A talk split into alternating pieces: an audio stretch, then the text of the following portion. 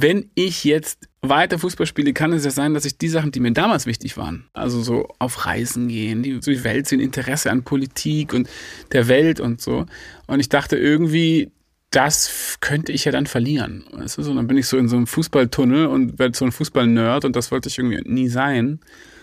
Ja, so. Ich habe mir immer so komplizierte Gedanken dazu auch gemacht.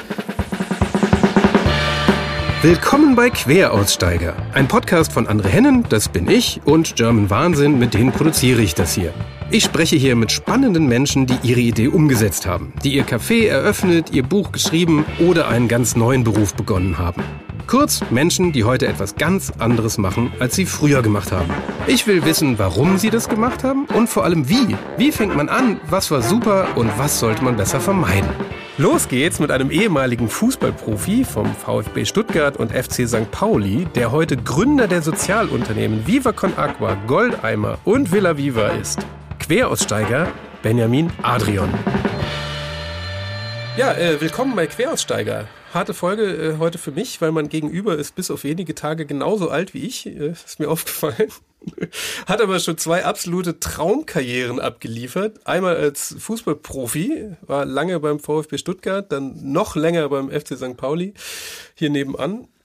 Und er hat die Karriere dann zweitausendsieben beendet und zwei, jetzt drei Marken gegründet, die viele bestimmt schon kennen, nämlich Viva Con Agua, eins der ersten Sozialunternehmen. Die, also Sozialunternehmen heißt, die spenden ihren Gewinn oder nutzen ihren Gewinn dazu, Wasser- und Hygieneprojekte weltweit umzusetzen.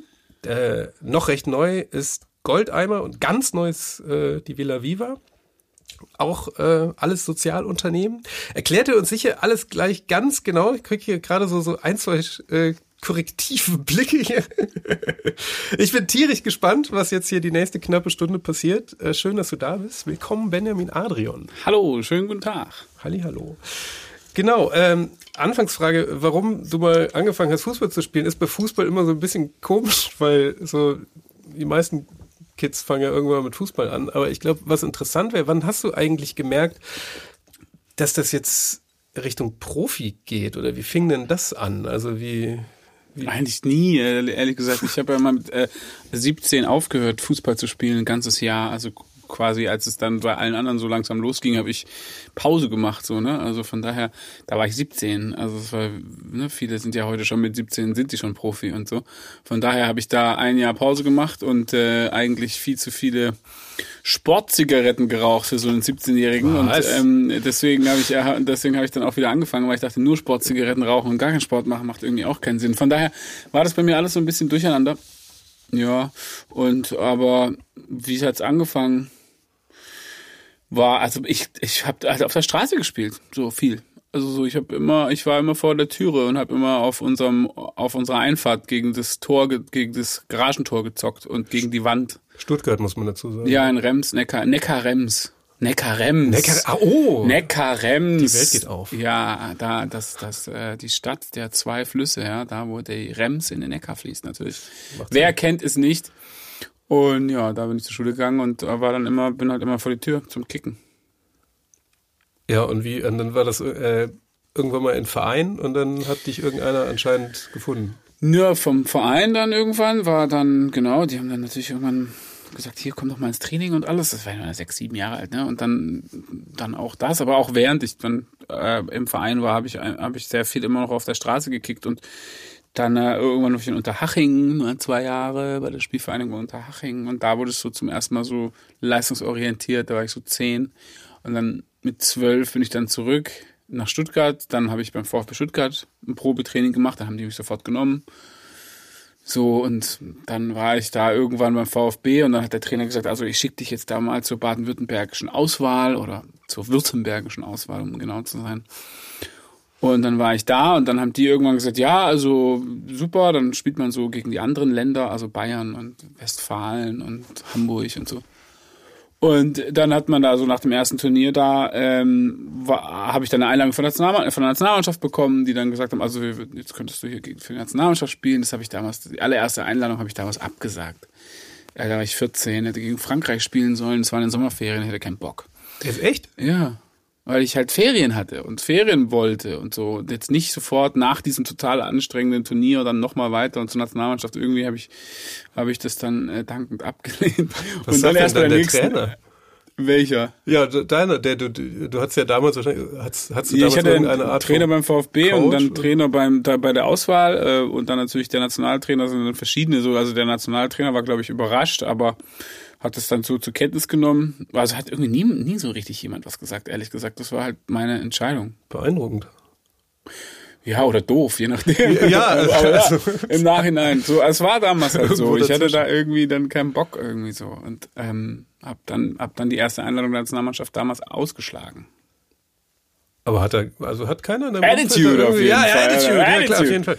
Nee, aber er hat, da hat eigentlich keiner was so gesagt, weil das ist ja schon krass, weil ich meine, da träumen ja, da träumen ja Hundertschaften von. Und das ja, was hätten sie denn auch, also was wäre denn jetzt da die Alternative gewesen? Man hätte mich bereut? Jetzt zwingen können oder so, ne? Aber das wollte ja auch keiner. Ich glaube, ich habe vielleicht schon auch mit meinen Eltern damals darüber gesprochen, so, ne? Und das war dann irgendwie so mal ein Austausch darüber und kann sein, dass, die, dass das dann der eine oder die andere ein wenig Unverständnis auch geäußert hat. Ich kann mich daran nicht mehr so richtig erinnern, aber ich habe das halt diesen Lehrgang damals nicht mitgemacht, so, und habe dann Bin dann aber später, haben sie mich ja dann wieder eingeladen und dann bin ich auch hingegangen. Also es ist jetzt auch nicht so, dass ich das für immer boykottiert habe, sondern ja. nur in diesen ersten Sommerferien. Da hatte ich keinen Bock drauf. Ah, oh, und okay. Und wie ging das dann weiter? Also man muss sich das ja vorstellen, auch in den jungen, jungen Jahren, jetzt auch Fußballer heute, ist natürlich noch extremer geworden. Die spielen ja auch die ganze Zeit nur Fußball. Ja, also die machen ja eigentlich auch nichts anderes. Also um, um wirklich in die Spitze zu kommen, egal ob jetzt Bundesliga oder dann sogar international Spitze, dann musst du ja dein Leben lang das machen. Ja, also ich meine, weiß ich habe jetzt gerade diese Doku gesehen von dieser Naomi Osaka, mhm. äh, die vielleicht aktuell weltbeste oder inspirierendste Tennisspielerin und auch die politisch aktivste ähm, und so. Und da erzählt ihr ja, wie hat das geklappt, dass sie halt die beste Spielerin wird heute. Das hat halt damit geklappt, dass sie schon als kleines Kind acht Stunden am Tag auf dem Tennisplatz verbracht hat. Und gerade heute, wo diese Leistungsdichte ja immer, immer, immer mehr zunimmt, ist ja klar, du musst halt einfach jede Minute, die dir zur Verfügung steht, fürs Training in diesem Bereich aufwenden. Und so, und äh, ja, das war diese das war mir damals schon so zu verdichtet irgendwie so, ne? Das wären halt die Ferien wären komplett ausgefallen, so äh, nebenher habe ich das in Erinnerung und da hatte ich, das wollte ich nicht. Ja, aber dann hast du ja irgendwann mal angefangen, das doch zu professionalisieren. Nicht wirklich, ehrlich gesagt nicht wirklich. Also wie gesagt, ich habe ja mit siebzehn da mal ein Jahr ganz aufgehört, habe mich dann da, da eingelassen, wieder nochmal zu spielen. Das letzte Jahr dann der Jugend nochmal zu spielen. Meine, meine Rückkehr war mit zwei langen Zöpfen gebunden zu Pipi Langstrumpf-Zöpfen und einem roten und einem grünen Schuh. Gemischte Farbe in Hallenturnier beim VfB Stuttgart, äh, durchaus auch als Signal an unseren Jugendleiter, der damals alle langen Haare und Ketten und und alles verboten hat immer. Also es war ein strenges Regiment beim VfB Stuttgart, durfte man keine langen Haare tragen, man durfte keine Ketten tragen und so weiter und so fort. Und nach meinem nach meiner Auszeit bin ich also zurückgekehrt mit zu Zöpfen zusammengebundenen Haaren und gemischtfarbigen Schuhen. Ähm, und ja, und so so habe ich dann nochmal ein Jahr lang A-Jugend äh, gespielt und bin dann halt äh, zu den Amateuren beim VfB Stuttgart. Und aber was ähm, hat der Trainer da gesagt? Das, der, der, das war wahrscheinlich mein Glück zu dem Zeitpunkt. Der Trainer war damals mein Vater, der gesagt hat, pass mal auf, damit du nicht völlig auf den schiefen Weg kommst. Nee, der hat einfach gesagt, dass, dass, dass kommen ja dann ein paar Spieler aus der Jugend, kommen dann halt zu den Amateuren und der hat gesagt, hey, du bist gut genug eigentlich, wenn du das willst, dann kannst du das machen. Und für mich war das so, okay, dann mache ich es halt mal zwei Jahre. So, und äh, muss ja eh Zivi machen und so, dann mache ich das jetzt mal zwei Jahre. Und habe das dann zwei Jahre bei den Amateuren vom VfB Stuttgart gemacht. Und nach den zwei Jahren, die, vor allem das erste Jahr, sehr erfolgreich. Und ähm, wo, wo danach kamen halt dann so Angebote aus der zweiten Bundesliga und alles und dann äh, hat der VfB Stuttgart gesagt, ja Moment mal, diesen, diesen jungen Burschen da, bevor der jetzt irgendwo weggeht, dann äh, der soll doch mal Pro- Probetraining auch bei den Profis machen. Habe ich bei den Profis da mittrainiert und ich weiß noch, wie weiß das noch, dass ich in diesen Probetrainingseinheiten w- über mich selbst überrascht war, wie, wie gut ich da war. Also, also ist jetzt lange her, ne? So Eigenlob stinkt, aber das ist jetzt ja schon auch zwanzig Jahre her. Aber ungefähr so, ne? Aber ähm, Ja, ich weiß es noch. Mit Felix Magath, damals der Trainer und so. Und ich war so, ich habe dann irgendwann nur so, musste so grinsen, weil jeder Schuss war ein Treffer und so völlig, völlig im Flow. Und dann hat der VfB gesagt, ja, Moment mal, wir geben dem einen Profivertrag. Und dann habe ich gesagt, ja gut, dann mache ich das halt mal so. Und dann habe ich diesen Profivertrag unterschrieben und so ging es halt immer weiter von einem Vertrag so zum nächsten eigentlich. Aber wie ist das denn, dieser, dieser Moment, wenn du jetzt den ersten Profivertrag unterschreibst, dann, dann, machst, dann gehst du ja schon einen ganz klaren Weg. Also der nichts mit so klassischen Ausbildungen und... Das stimmt, ja, ja klar, natürlich. Das ist dann der Fokus auch auf den Fußball. Das war auch immer etwas, wo ich mit gehadert habe. Also. also deswegen ist aus mir auch fußballerisch am Ende nichts geworden, weil weil ich das immer auch in Frage gestellt habe. Ja? Weil ich immer auch gesagt habe äh, und schon sehr früh mir dachte, ja, dieses nur so auf Fußball fokussieren, da bleiben auch ganz viele andere Sachen auf der Strecke. Und wenn du mit achtunddreißig aufhörst, Fußball zu spielen, jetzt zum Beispiel, und in der ganzen Zeit, also hoffentlich hast du dann ausgesorgt. Mhm. Wenn du dann nicht ausgesorgt hast oder überhaupt deine Interessen ansonsten auch nicht so richtig entwickelt hast, dann bleibt dir eigentlich nicht viel anderes übrig, aus, als auch danach noch im Fußball zu bleiben oder so. Ne? Also, und das war immer etwas, wo ich dachte, ich hatte irgendwie diese verrückte Idee damals, kann auch an der einen oder anderen Sportzigarette gelegen haben, dass ich dachte, wenn ich jetzt weiter Fußball spiele, kann es ja sein, dass ich die Sachen, die mir damals wichtig waren, in diesen jungen Jahren, ja. Also so auf Reisen gehen, die, so, die, also schon auch echt so die Welt sehen, Interesse an Politik und der Welt und so. Und ich dachte irgendwie, das könnte ich ja dann verlieren. Weißt du? So, dann bin ich so in so einem Fußballtunnel und werde so ein Fußballnerd und das wollte ich irgendwie nie sein. Ja, so. Ich habe mir immer so komplizierte Gedanken dazu auch gemacht.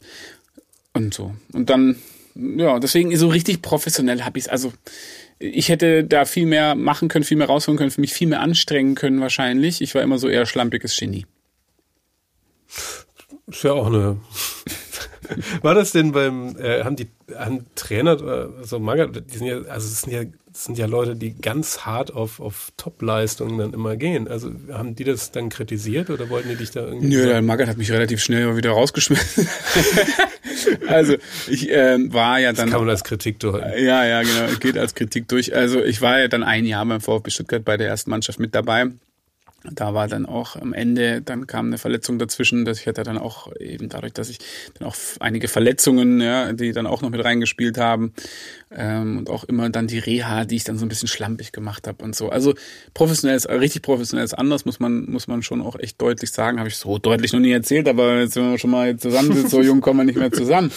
Und deswegen kann man das ja schon auch mal ehrlich sagen, dass dass ich da natürlich jetzt ähm, nicht das allerletzte rausgeholt habe aus dem Talent. So.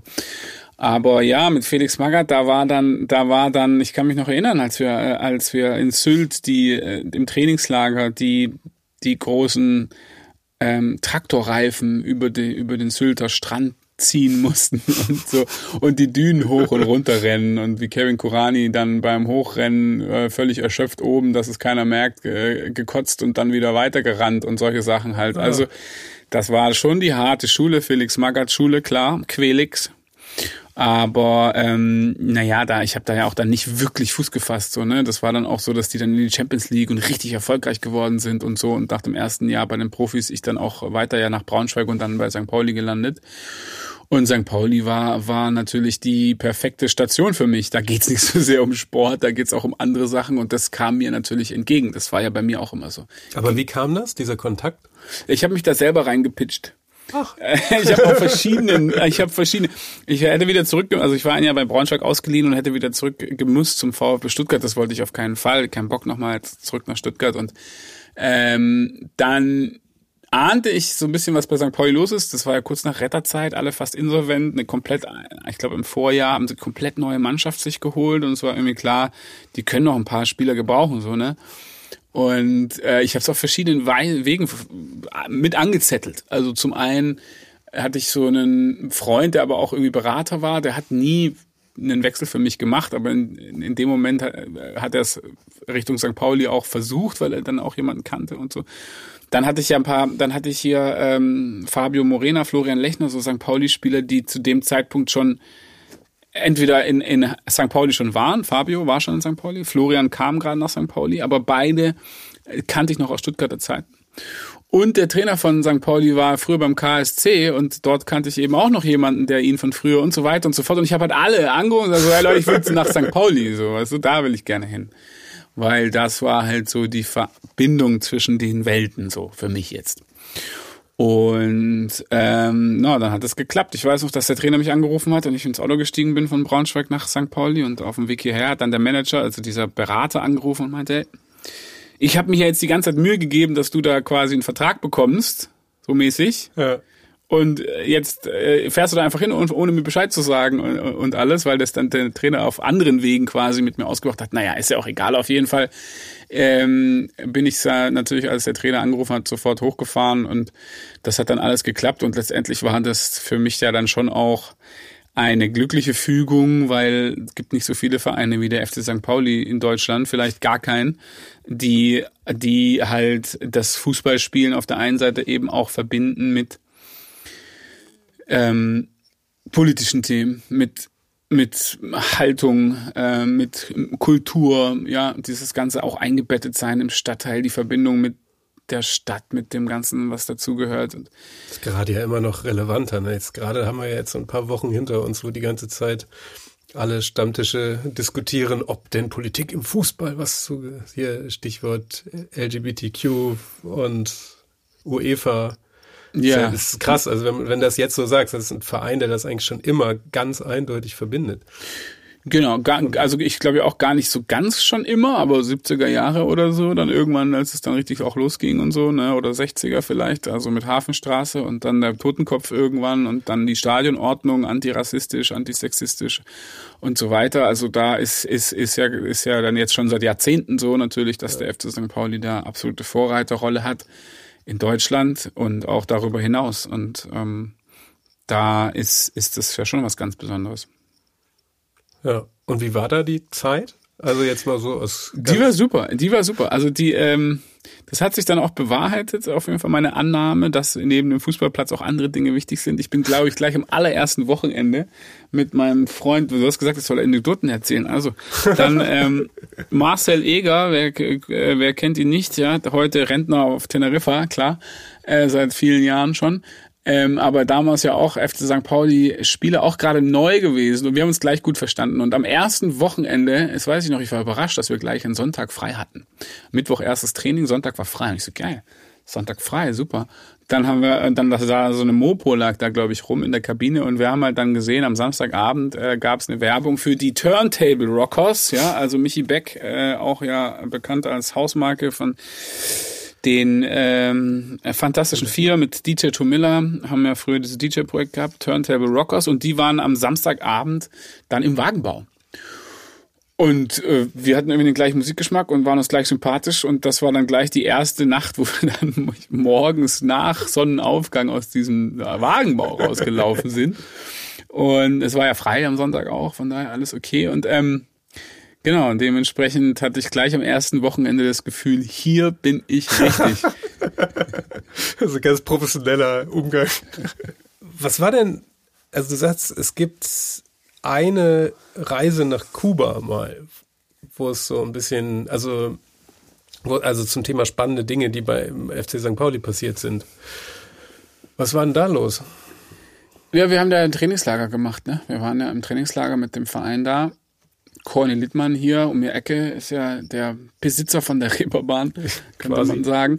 Ähm, geiler Typ, äh, wirklich auch jemanden, dem ich ja einfach jetzt nicht so, so zum Dank verpflichtet, hört sich so derbe an, aber ist schon so. Er hat auch den Anfang von Viva Con Agua einfach wohlwollend begleitet. Er, hat, er war einfach am Start irgendwie so, und deswegen ohne jetzt jemals super viel Geld zu spenden oder selber so derbe sich auf den Kopf zu stellen, aber er hat einfach die, den Weg dafür auch mit frei gemacht, und deswegen auch als Präsident damals in der Anfangszeit von Viva Con Agua. Von daher, Shoutout an Corny Littmann.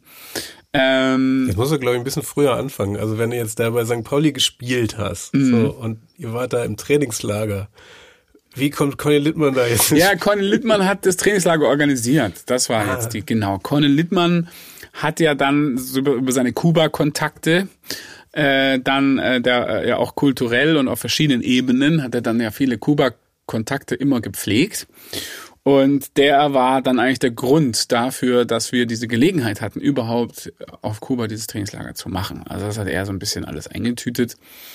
Und ja, so kam es zustande.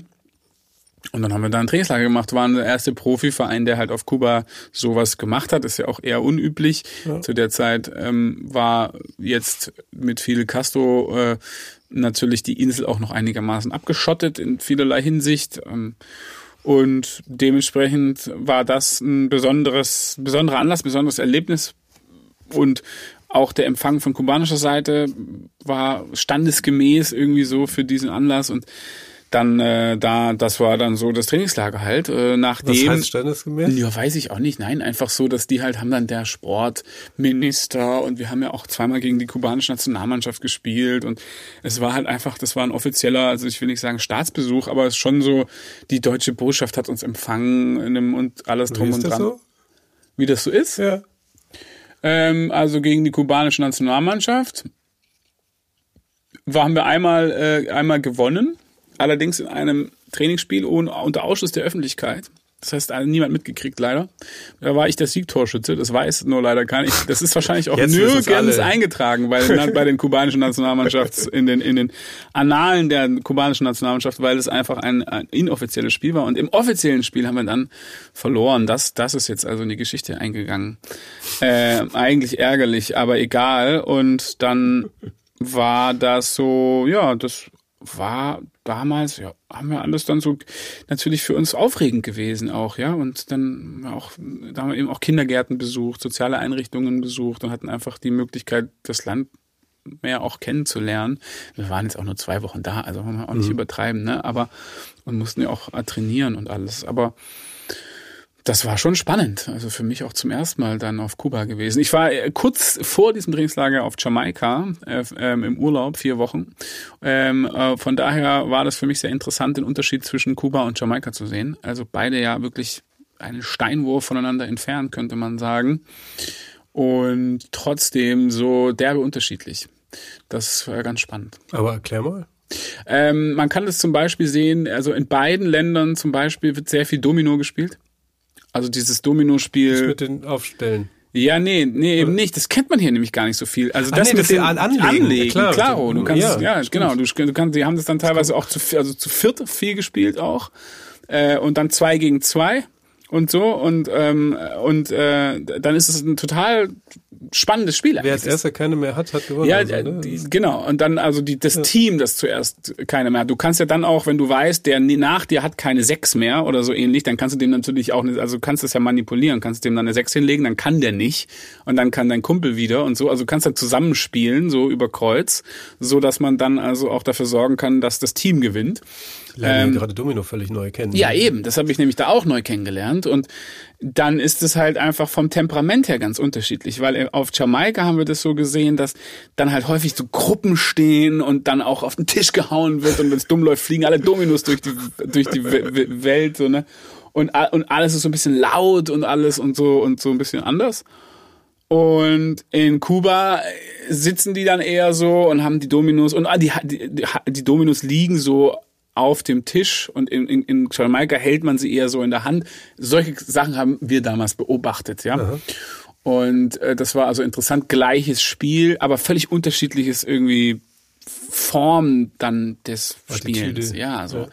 Oder natürlich auch, na, die Omnipräsenz von Musik ähm, ist in beiden Ländern ähnlich. Also es ist nur komplett andere Musik und die Art und Weise, wie dafür rum getanzt wird und so weiter, ist auch ganz unterschiedlich. Da hast du auf Kuba natürlich eher Salsa, Merengue und das Ganze. Und dann äh, auf Jamaika natürlich viel Dancehall, Reggae.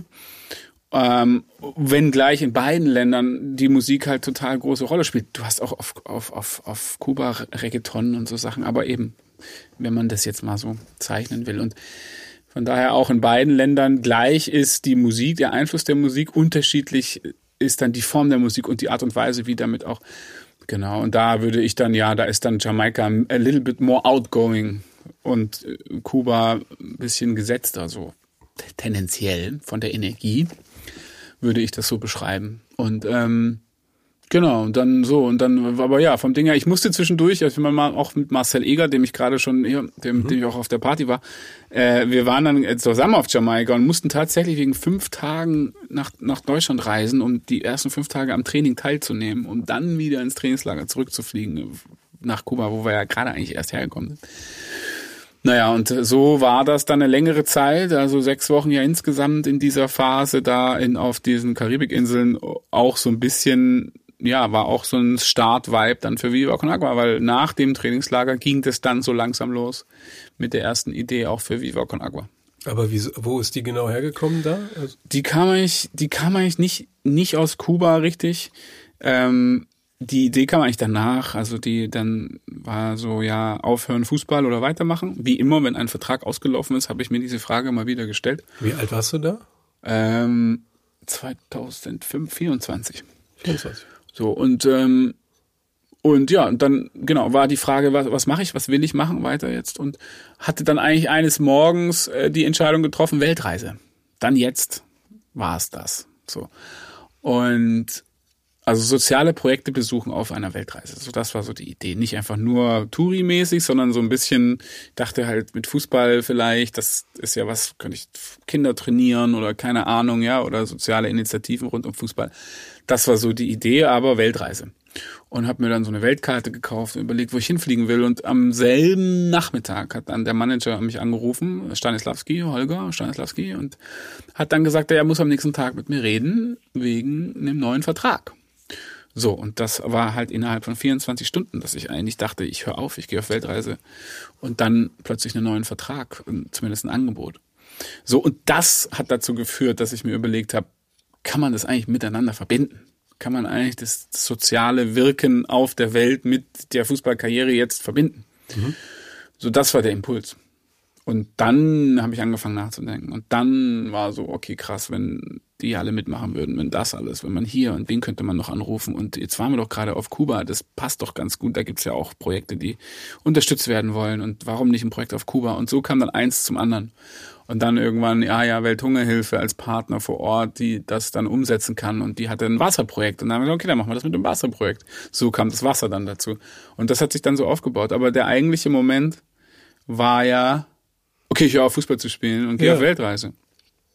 Ja, aber wie, wieso hast du, ähm, also das kommt ja jetzt auch nicht so aus dem Nichts, wie es jetzt, also ich meine, du warst ja vierundzwanzig, das ist ja, da geht ja, da kann man ja jetzt theoretisch nochmal ein bisschen Geld verdienen, so als als Profifußballer theoretisch. Ja, aber nicht bei Sankt Pauli. Okay, gut. Ja, ja. Also das war, das war eine Zeit, ähm, wo bei Sankt Pauli kein Geld verdient werden konnte, also schon, gab ja, schon Gehalt. Gut. So, aber es war jetzt nicht so, dass man da so super viel sparen konnte. Und ähm, ja, das war ja auch schon eine Phase, ähm, wo, wo, da war ich halt auch schon vierundzwanzig. Also dann, dann weißt du auch schon jetzt, äh, reicht es noch für Real Madrid oder wird's eher L R Aalen oder S V Sandhausen? So, und auf S V Sandhausen hatte ich halt immer noch keinen Bock. So. Und deswegen ähm, war das jetzt nicht, gefühlt nicht die Entscheidung zwischen, also so dieses, ich muss aber weiterspielen, um viel Geld zu verdienen, ja, das hatte ich so nicht. Und ich habe immer irgendwie gedacht, ich werde auch danach irgendwas machen können, womit ich mich ernähren kann. So. Wie, wie war denn das Gespräch mit Stan, äh, Holger Stanislawski? Ich habe dem dann natürlich nichts davon erzählt, dass ich eigentlich gestern mir überlegt habe aufzuhören, sondern habe mich da natürlich professionell verhalten und habe mir eine Bedenkzeit erbeten.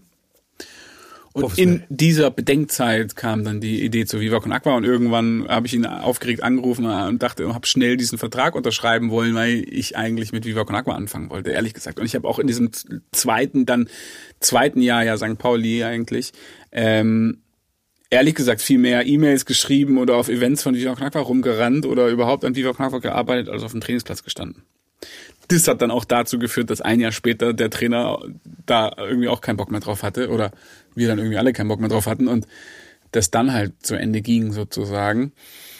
Aber ja, das, die Unterschrift habe ich dann eigentlich geleistet, wirklich um Viva Con Agua zu machen, muss man sagen.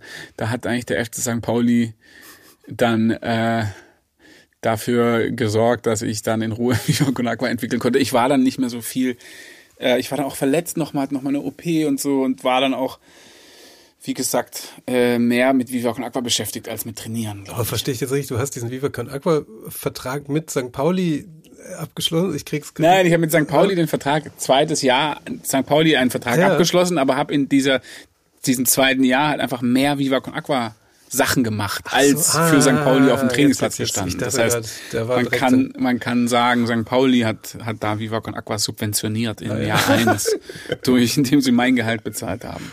Ah, alles klar.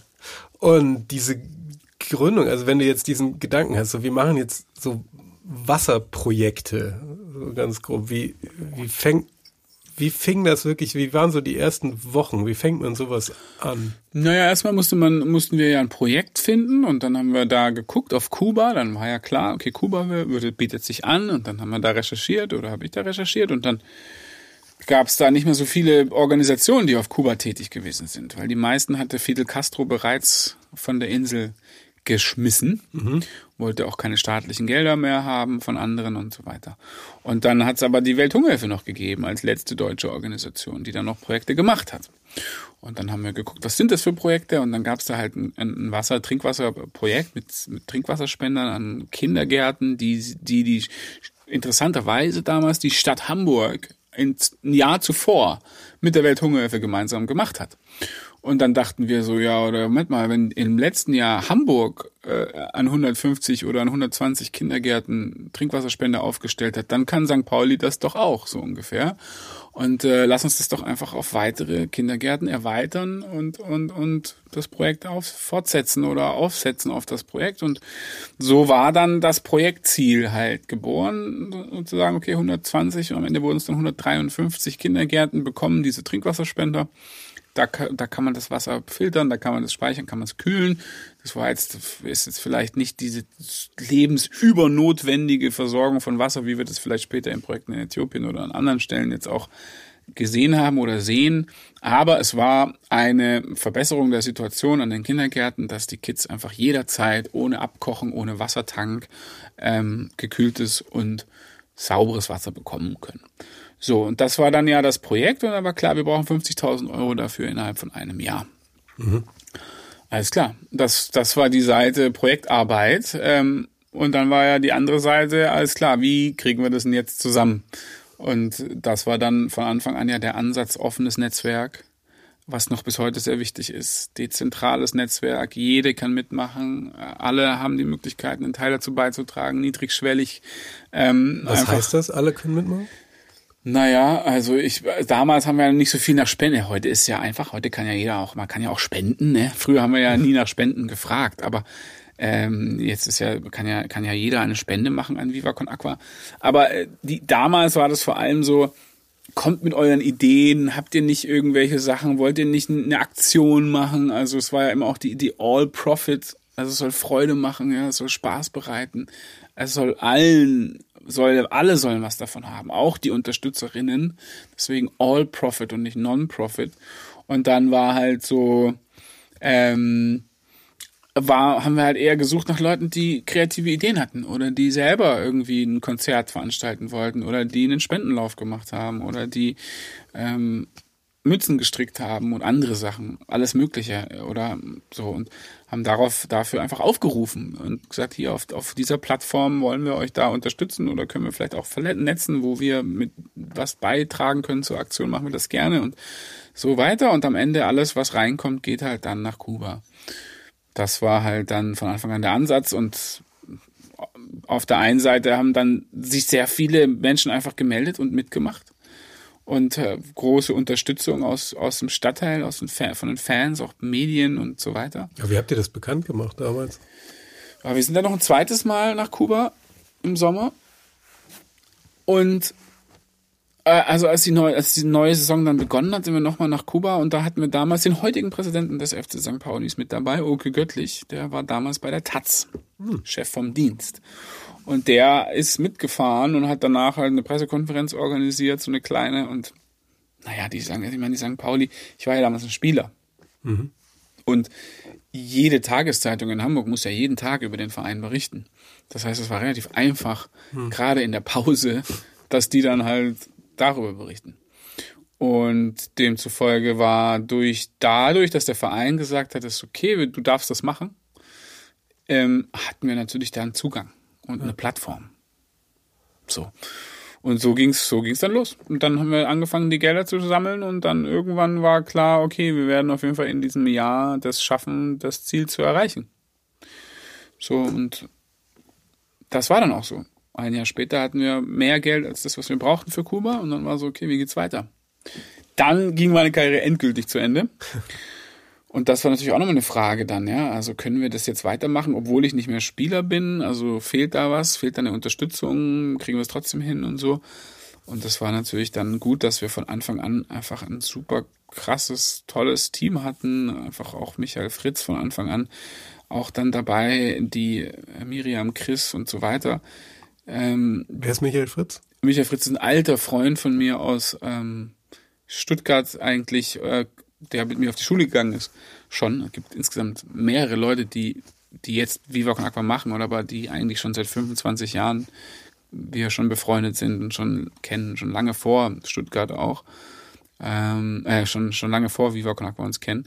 Und Micha ist, ist einfach, wenn du auf Instagram wärst, würdest du ihn kennen wahrscheinlich, der, der, ähm, der Edeljoker und einfach auch Antrieb von, von, von Viva Con Agua im Bereich Musik sehr viel, der mhm. einfach jahrelang auf dem, äh, auf Musikfestivals rumgerannt ist und auch die Millantor Gallery eigentlich initiiert hat und so weiter. Also, genau, einfach eine wichtige Person, Mitstreiter von der ersten Stunde auch, und wir hatten einfach so Micha, Miriam, Chris und Sebastian, weiß ich noch, dann später und alles. Aber da hatten wir dann irgendwann ein Büro, und da sind die, obwohl wir das niemanden bezahlen konnten, waren wir halt jeden Tag da.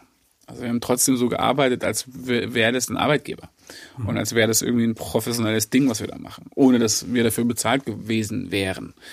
Und das hat dann halt auch dazu geführt, dass wir dann über diese Schwelle des Startups oder des, der Schnapsidee, oh ja, eigentlich überhaupt dahin gekommen sind, dass man daraus eine Organisation machen konnte und dass man da mal anfangen konnte, Leuten eine Aufwandsentschädigung zu bezahlen, mhm. und dass man anfangen konnte, daraus Strukturen zu entwickeln und Geschäftsmodelle und alles drum und dran. Das war alles nur, weil es, weil wir halt gesagt haben, okay, wir ziehen einfach durch. Erstmal. Ja. Und äh, wie, was haben dann so, so dein Umfeld so dazu gesagt, dass du jetzt, äh, also die ganze, ich meine, du hattest ja deine Fußballkarriere dann ja offiziell beendet und auch kein Einkommen mehr und dann aber die ganze Zeit Wasserprojekte gemacht. Das, ja, genau. Ich hatte am Anfang, ah, ah, ich habe natürlich Arbeitslosengeld bezogen, ne, und dann Gründungszuschuss genau getimt, kann man das verlängern und alles, mhm. und solche Sachen halt. Ähm, mein Umfeld war dann ja Viva Con Agua viel auch. Also das Fußballumfeld habe ich so ein bisschen hinter mir gelassen für den Moment. Also habe ich auch so bewusst auch mal so dann gesagt, hey, Break und so. Und die sind dann auch aufgestiegen in dem Jahr. Das war dann natürlich auch nicht immer nur super geil. Ich dachte so, ey, ich könnte auch mitspielen, wäre ich auch aufgestiegen. Mhm. Also so, so ein bisschen so, war auch ein kleiner Wermutstropfen in dem Ganzen. Aber das heißt, da war ich dann so ein bisschen raus oder habe auch kein Interesse gehabt, mich jetzt weiter in diesem Kabinen-Mannschaftsleben zu beteiligen, sondern habe mich dann eher halt auch mit den Viva Con Agua-Leuten dann ähm, beschäftigt, und, und und das war mein Umfeld. Also da kam, waren ja dann ganz viele Leute, die wir haben uns ja dann, gab es ja dann sofort auch ein Team, nicht nur im Büro, sondern auch in den wöchentlichen oder zweiwöchentlichen Meetings in, im Clubheim. Da kamen immer mehr Leute. Ähm, Partner, Leute, die Aktionen gemacht haben, egal was, Menschen, die die Website umgesetzt haben und so weiter. Und von daher, das war mein Umfeld. Und die waren ja alle auf dem gleichen Flash eigentlich und hatten alle Bock, jetzt Viva Con Agua zu machen. Aber was habt ihr denn den ganzen Tag gemacht? E-Mails beantwortet, ähm, auf jeden Fall uns Sachen ausgedacht. Also dann, dann haben wir ja relativ schnell die Wassertage gemacht, wo wir an dreizehn Tagen, glaube ich, neununddreißig Veranstaltungen organisiert haben, in allen möglichen Locations, damals Schmitz vom Schmitz-Tivoli noch im alten Hafenklang äh, und so weiter und so fort, überall eigentlich. Ähm, haben wir, haben wir dann dieses Wassertage-Festival abgerissen zum Beispiel. Das war so ein erstes Ding. So. Und dann gab es ja zweitausendacht sofort dann zum Beispiel, also neben ja. dem Grundrauschen und neben dann der Website aufbauen und neben sich darum kümmern, dass die Newsletter da aufgesetzt werden und neben so weiter. Und dann haben wir auch relativ früh haben wir auch angefangen mit Organisationsentwicklungen tatsächlich, hatten davon relativ früh auch schon eine Be- Beratung beziehungsweise so eine Begleitung in dem Prozess. Das heißt, wir uns auch drüber nachgedacht, was, was sind denn die Prozesse, was sind denn die Bereiche, was ist denn die Kultur und so weiter, damit auch beschäftigt. Und dann war ja eigentlich jedes Jahr irgendein Groß-Event mindestens. Also Wassertage zweitausendsieben, zweitausendacht gab es dann den Wassermarsch, zweitausendneun ähm, gab es ein Riesenfestival in Kiel. Wir haben zweitausendzehn ging es dann los mit dem, mit dem Wasser, nur mal um einzelne äh. Groß-Events in den Ländern, in den, in den einzelnen äh, Aber Jahren hattest, zu nennen. Aber hattest du zwischendurch irgendwie mal so eine kaufmännische Ausbildung, Coachings oder wie oder wie wie oder hast ähm, du dir jetzt alles so auf dem Weg beigebracht? Ich habe also das Wasser zum Beispiel haben wir gegründet, da hatte ich noch gar nichts, da hatte ich noch keine Ausbildung. Da, da waren wir dann, wir hatten ein Pro Bono Mandat von Freshfields, waren sieben Anwälte auf der anderen Seite, also die haben uns dann behandelt wie einen richtigen Mandanten, der bezahlt und dann war da der Markenrechtler und der Gesellschaftsrechtler und der was weiß ich was. Und auf der anderen Seite war Andre Schulden, der konnte sich Gott sei Dank damit aus. Ich, der, das war der Typ, wo ich meinte, dich brauche ich, um das zu... Und ich. Und Andre hat halt immer geredet, ähm, also die haben auch geredet, aber dann hat auch viel andere geredet und die haben sich halt unterhalten und ich habe halt zwischendurch Sachen nicht verstanden einfach. Dann mhm. haben die über Kommanditisten geredet oder über Komplementäre oder über Pflichteinlagen oder andere Sachen. Und ich habe das halt dann nicht verstanden, immer nur so, ja, also ich habe halt nur vom, hab gute Stimmung gemacht, gute Laune mäßig verbreitet versucht und ansonsten habe ich mich auf andere verlassen und grob habe ich ja schon mitgekriegt, wohin der Laden läuft, so die groben Outlines, die habe ich dann schon auch aufgeschnappt, aber da gab es immer noch Sachen, die habe ich nicht gecheckt und er hat dann schon geholfen. Ich habe später nochmal ein ähm, berufsbegleitendes Studium gemacht. Oh. Das habe ich dann zweitausendzehn angefangen, genau, und dann war das schon auch nochmal ganz gut. Es war also, also B W L oder? Ja, in International Management klingt, oh. sounds more fancy. Yes. Yes. International Management. Aber hat das, also, hat, also das, das brauchst du wahrscheinlich jetzt auch wirklich bei der Dimension. Ich glaube, ich glaube, das hat geholfen, ehrlich gesagt. Da beruhigt, waren ne? verschiedene Sachen ja auch, aber das sind einfach so ein paar Grundlagen. Das ist schon nicht schlecht. Also ein bisschen Grundlagen Geschäftsmodell, ein bisschen Grundlagen Finanzen. Du hast es fertig gemacht? Oh, oder? Ich habe es fertig gemacht. Ja, ey, ja, ja, ja, ja, im Bachelor auf jeden Fall. Ähm, genau, habe ich fertig gemacht. Und war halt insofern aufwendig, weil berufsbegleitend und dann gab es das Wasser und dann bin ich Vater geworden und alles. Aber wie hast du das aufgeteilt alles? Oh, da war ich auch echt drüber zu der Zeit. Es war viel zu viel. Ja. Gar nicht eigentlich. Also das Studium war immer, immer drüber eigentlich. Also ich, samstags dann da hin und so. Das war schon hart. Aber wie geht ja, sowas? Dann Beruf? Also erklär mal. Ja, das Leute. Kann man. Hier, es gibt, das ist, das ist eigentlich gar nicht so schlecht. Also die haben das jetzt mittlerweile so derbe skaliert, gibt es, glaube ich, in allen Städten. Ich habe das bei dieser F O M, heißt das, gemacht. Und das ist aber echt gut organisiert alles. Das sind die, die so schlimme Plakate machen, ne? Kann sein. Mhm. Die machen, hier, machen mal relativ viel Werbung gemacht zwischendurch auf jeden Fall. Ja, ich glaube auch. Nicht die mit den ganz schlimmen Plakaten. Da gibt es nur so eine Fernuni. Stimmt, Fern, nee, Fernuni Hagen. Nee, die, die, die, die machen richtig die schlimme Plakate. Ja, ja, nee, F O M ist so grünmäßig. Ähm, aber ja, ja. Ist, ist auch egal. F O M heißen die. Ja. Ich krieg gar kein Geld von denen, warum ja wenig Geld. Ja, okay. Wir sollten jetzt die anderen auch noch mitnennen. Ja, aber ähm, ja, da, was war die Frage? Aber wie, wie, wie Ach genau so. Das geht? Also wenn es ich jetzt drüber nachdenke, es gibt zwei Möglichkeiten. Entweder du kannst dreimal am Abend das machen, also unter der Woche, mhm. nur abends, oder du machst es am Freitagabend und am Samstag. Mhm. Das sind zwei Module, kannst entweder oder machen. Und ich habe es am Freitagabend und am Samstag gemacht, also immer am Ende der Woche dann halt Freitagabend und Samstag. Du musst nicht immer hinkommen, du musst halt einfach den Stoff nachher können, aber es hilft mir immer da zu sein auch und nicht nur das zu lesen. Und manchmal ein paar Fächer war auch klar, okay, da ist es schon besser, wenn man da ist, weil der macht es nicht nur nach dem Skript oder so ähnlich. Und ja, dann war immer Freitagabend und Samstag war dann Fernuni angesagt. Und das Gute war, die Uni auf der einen Seite und die Praxis auf der anderen Seite waren sehr viele Sachen, die dann sofort so, ah, ah, warte mal, das kenne ich doch. Ach so, ach, das sind die Kommanditisten. Jetzt habe ich verstanden, was wir da gemacht haben. Und man konnte das dann immer so Parallelen ziehen. Und dadurch, dass es auch auf Englisch war, gab es auch so interkulturelles Coaching und bla und solche Sachen. Und dadurch war es dann auch manchmal ein bisschen interessanter an, an verschiedenen Stellen. Ah, alles klar. Und nicht nur so dummes B W L. Okay. Denn, also Viva Con Agua ist ja mittlerweile ganz schön groß. Also es gibt ja, glaube ich, keinen Supermarkt, wo ich es nicht sehe, zumindest. Und da gehst du auf jeden Fall nicht zu allen Supermärkten. Es gibt äh, dann doch noch viel zu viele Supermärkte, die das hier nicht haben. Äh, schönen Gruß an Rewe an dieser Stelle, die äh, zum Beispiel das gar nicht so viel haben. Okay, fällt mir immer so, so. Also ich sehe es an allen. Die Rewe hat's nicht, also bei Rewe war es ja so, da waren wir irgendwann ja. mal in Köln und dann sind die ja so, ja, wir sind ja so nachhaltig und so, ne? Und dann ähm, haben wir gesagt, ja, super, dann wir haben hier so ein nachhaltiges Produkt und die so, ja, ist okay, aber ihr müsst halt genauso bezahlen wie alle anderen auch. Und wir sagen, wir bezahlen aber nie. Und das machen wir grundsätzlich nicht und es geht nicht, weil wir sind gemeinnützig und wir, wir gibt auch keine Freiware und wir zahlen auch keine Schirme oder irgendwas anderes und bezahlen auch keine Listungsgebühren.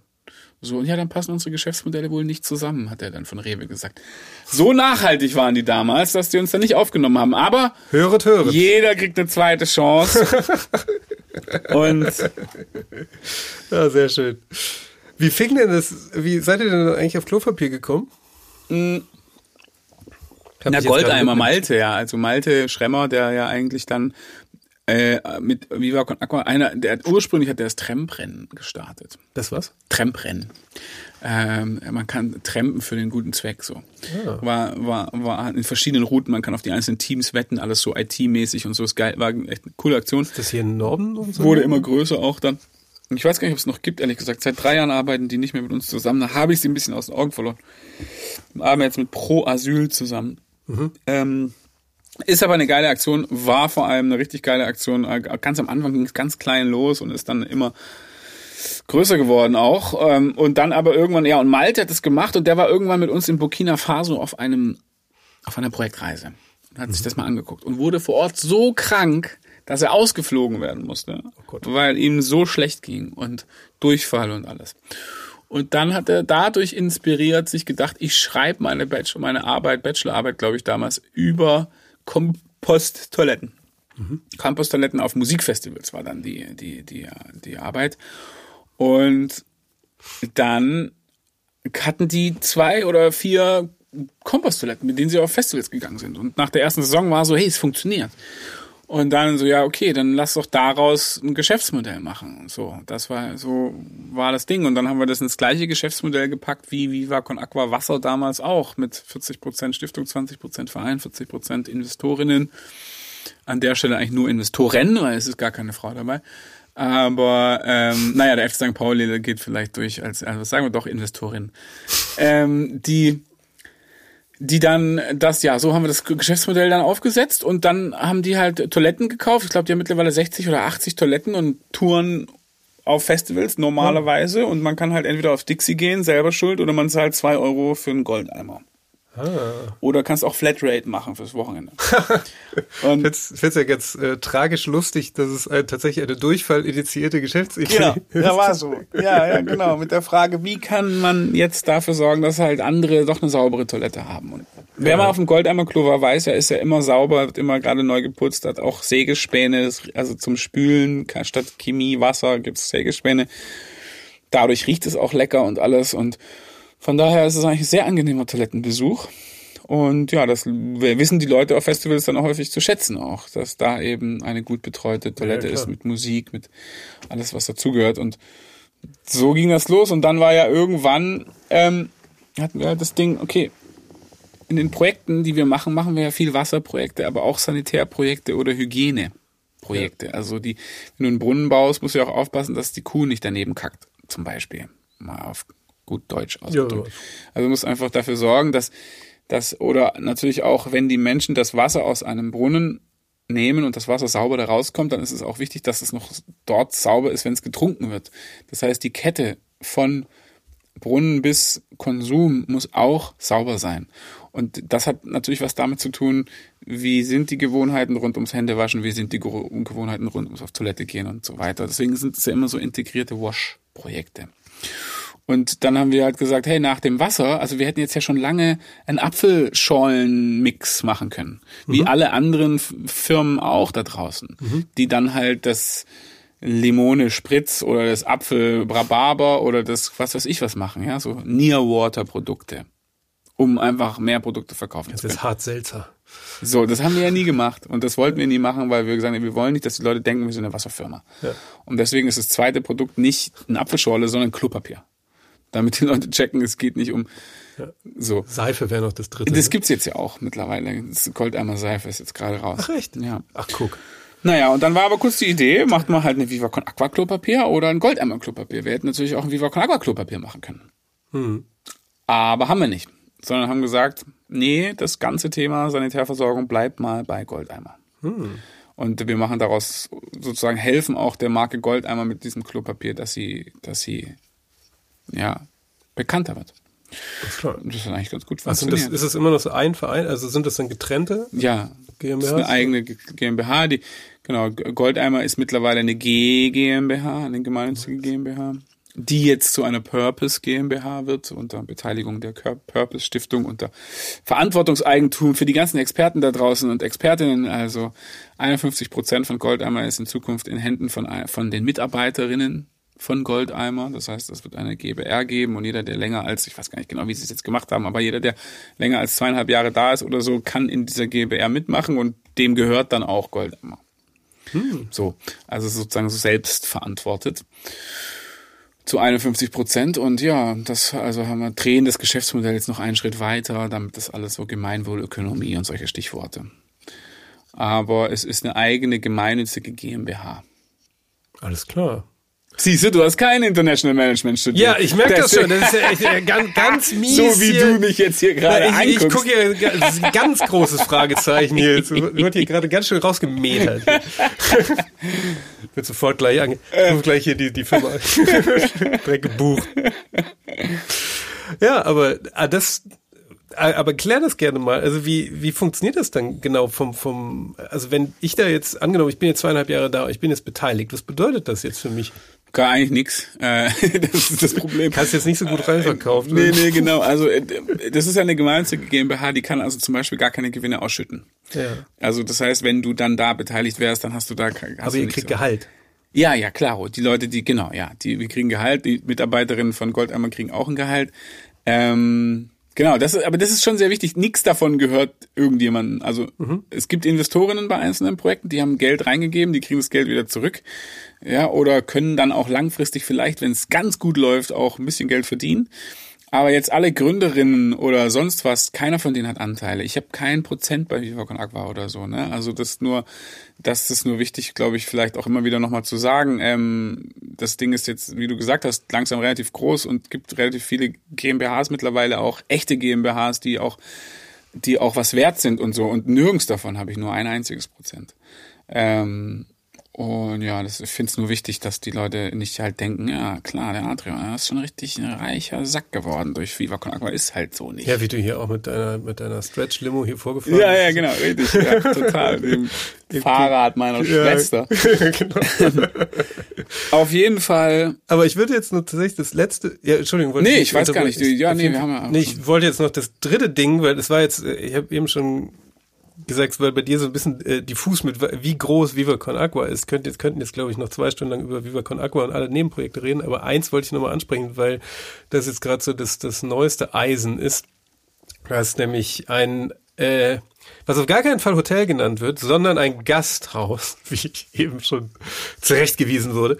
Erzähl mal, was da los ist. Zurecht, zurechtgewiesen wurde. Ja. Ähm...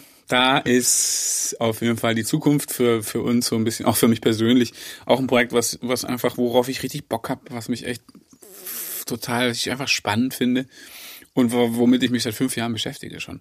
Also und erst jetzt sind wir dann mit in die Öffentlichkeit gegangen. Also fünf Jahre. Das heißt Villa Viva. Das heißt Villa Viva. Und es ist am Ende ja eine Plattform von verschiedenen Orten, die alle die gleiche Kultur und die gleiche Vision haben, aber auch ganz unterschiedlich aussehen können. Und genau, die erste Villa Viva, muss man ja sagen, eröffnet am ersten Oktober in Kapstadt. Das heißt, dort ist uns jetzt sehr gelungen, in dieses Jahr auch dann die erste, ja, auch vier Grundstücke zu erwerben, mitten in der Stadt und dort dann die erste Villa Viva zu errichten. Und, aber natürlich die, die eigentliche und die große Villa Viva und da, wo eigentlich, wo es vor fünf Jahren ja schon losging, was nur so lange gedauert hat, bis es endgültig wirklich losgeht, die ist ja hier in Hamburg am Hauptbahnhof, beim Münzviertel, beim Hühnerposten da auf der Ecke. Und da entsteht äh, die Villa Viva Hamburg. mit zwölfeinhalb Stockwerken. Es ist also ein, ein Hochhaus. Und das wurde uns ermöglicht durch die Stadt einmal, weil die uns da einfach auch einen Grundstückspreis ermöglicht hat, der, der da nicht, der da einfach, ja, ich glaube, man darf, man darf nicht so einfach sagen Rabatt. Es gibt da irgend so eine technische Formulierung. Aber am Ende billiger als das, was man sonst da normalerweise bezahlt. Das war jetzt nicht in dem Studium, ne? Ja, ja, genau. Nee, genau. Man lernt jetzt wieder ganz neue Sachen und so und diese ganze Städteplanungs- und überhaupt Architektur und solche Sachen und genau, da geht's ja dann um B G F zum Beispiel. Jetzt hast du wieder einen rausgehauen, ne? Das habe ich, da, hab ich da auch irgendwann aufgeschnappt. Brutto-Geschossfläche. Genau, also Quadratmeterpreis pro B G F oder also, ne? Aha. Pro Q M B G F-mäßig.